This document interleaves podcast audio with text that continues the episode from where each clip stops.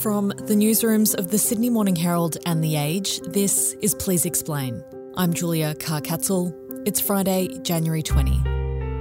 Later this year, Australians are expected to vote in a referendum on the voice to Parliament, a proposal that aims to enshrine an Indigenous voice in the Constitution. The voice has become a hotly debated topic in politics, but what do Indigenous people think of the proposal? Over the last few months, Birrbay man and reporter for The Age and Sydney Morning Herald, Jack Latimore, has been trying to answer this question. He's spoken to dozens of Indigenous people, from capital cities to remote communities, to hear their perspectives on the voice to Parliament. Today, he joins me to discuss what he found and what's next for the voice.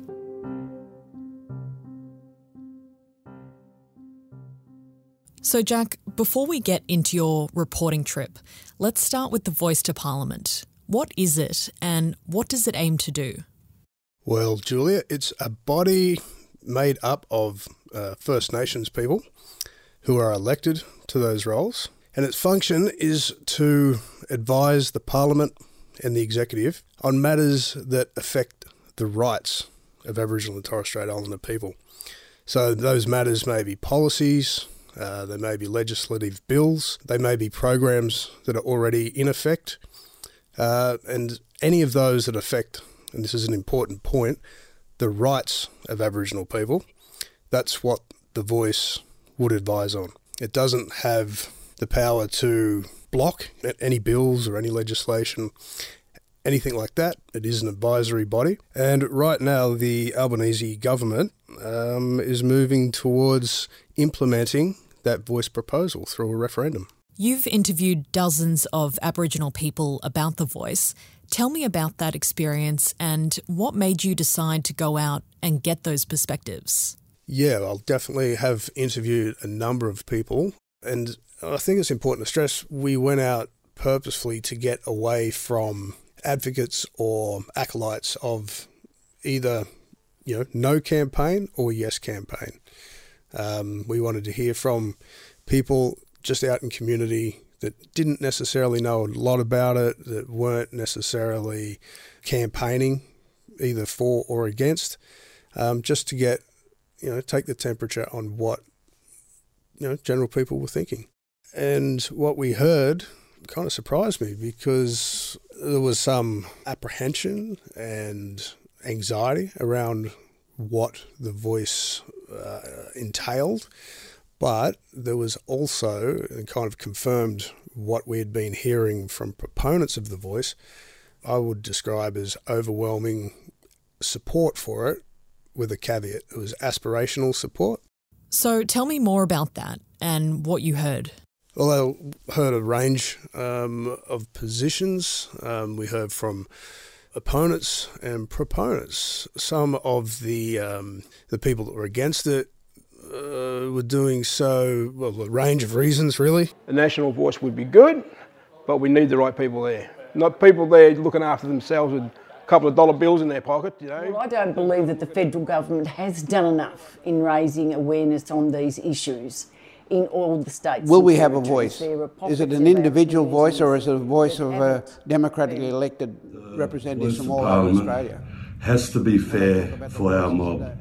When it comes to justice, some of them were um, that there are more important issues that needed to be addressed, and that the expenditure that would go towards a referendum and a voice could be better spent addressing things like closing the gap measures, healthcare, housing, education, employment, um, etc.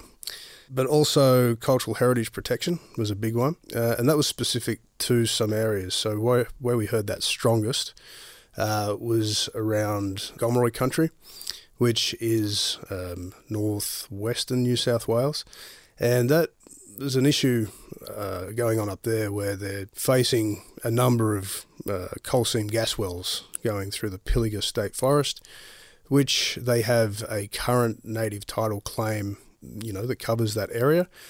And uh, Santos uh, Resource Company is proposing to put 852 wells in there across the next two decades. What we need as Gomeroi people is all of the unions to come and support us in this fight against Santos. Um, they're backed by the government.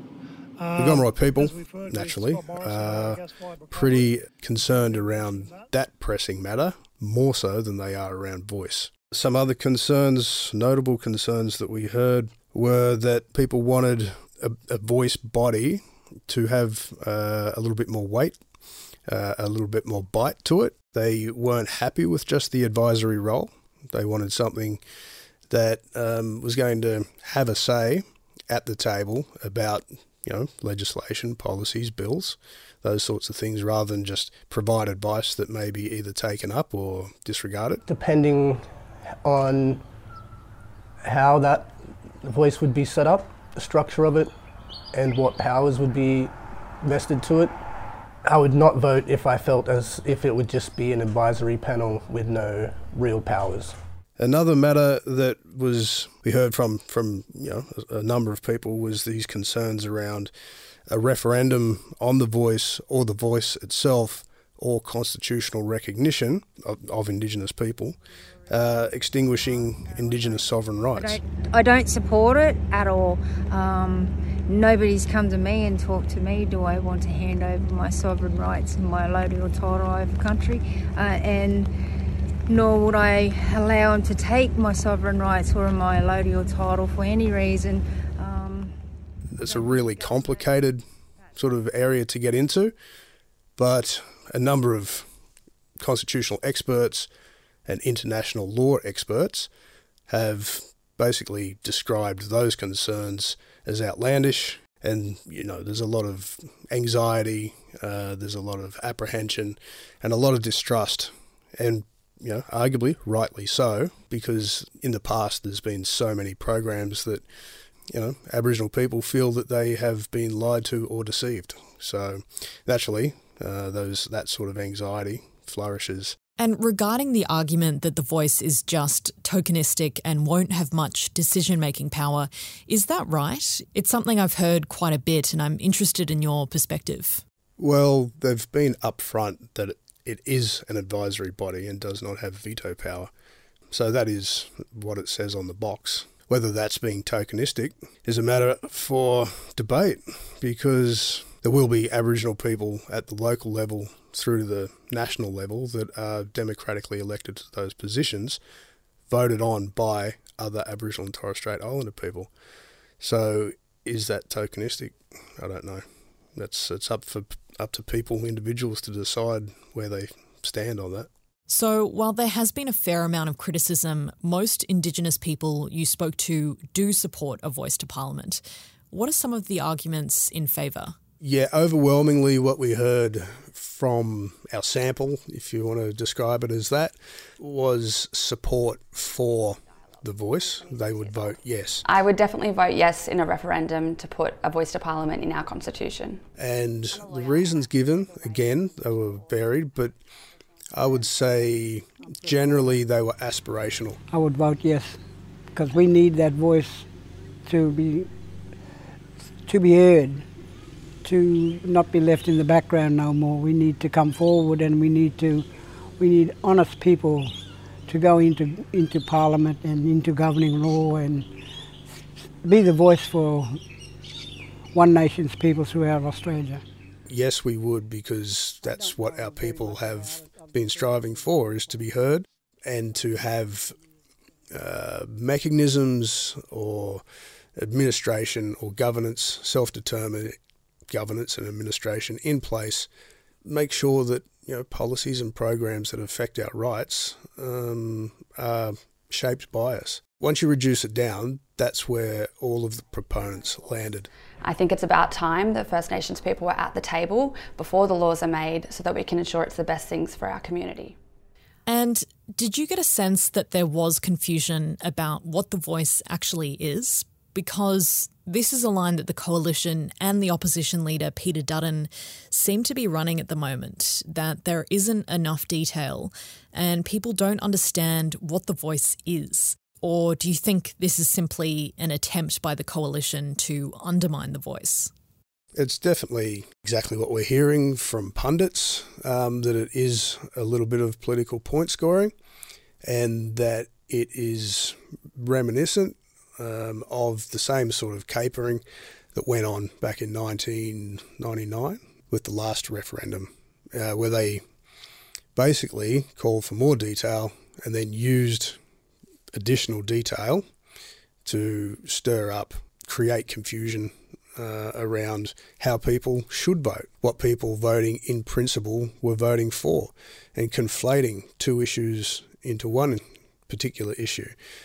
So yeah, it's it's definitely a little bit of uh, that manoeuvring or that capering. And for so long, there's been so much effort and policies and programs in place to prevent us or discourage us from participating in the, you know, deliberative democratic pr- process. And now that we are, um, they're saying, you know, that it's unfair and trying to discourage us from it again. So, Jack, The Voice is expected to go to a referendum later this year. What do you expect will happen, and what's at stake if we don't vote yes? If a referendum doesn't get up, The Voice is more than likely still to be something that will be you know, implemented. Albanese this week has said things on commercial radio that indicate that not necessarily the end of The Voice, if it doesn't get up, you know, potentially would look at legislating the voice. Will follow uh, what uh, Indigenous people said. This is uh, a process that began in 2012. There were five years of So taking a step back and doing what the coalition government was committed to doing prior to the last federal election. I, I'm, I'm not contemplating uh, failure here. What I'm doing is being as optimistic as the Australian people are themselves. This is an opportunity to unite the nation. Chris, so it's not going away. I mean, multiple polls have been taken, and they all indicate that there is enough goodwill out there in the community for a referendum to get up. You know, there's a lot of support um, from international human rights lawyers uh, and constitutional experts um, there's a lot of support and a lot of eyes on uh, the direction that Australia uh, decides to go with the referendum. And also, my personal position, which I have stated in the past, but it's just on matters to do with Aboriginal affairs, you've got to have people at all points around the fire. So, whether there's people inside the tent, outside the tent, you know, across from the fire, up the back paddock, whatever, takes all people, it's just as long as everybody is participating.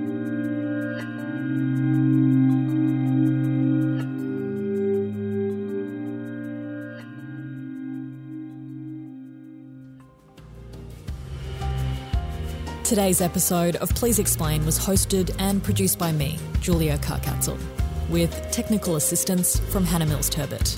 Please Explain is a production of The Age and the Sydney Morning Herald. If you enjoy the show and want more of our journalism, subscribe to our newspapers today. It's the best way to support what we do. Search The Age or smh.com.au forward slash subscribe. I'm Julia Carr-Catzel. This is Please Explain. Thanks for listening.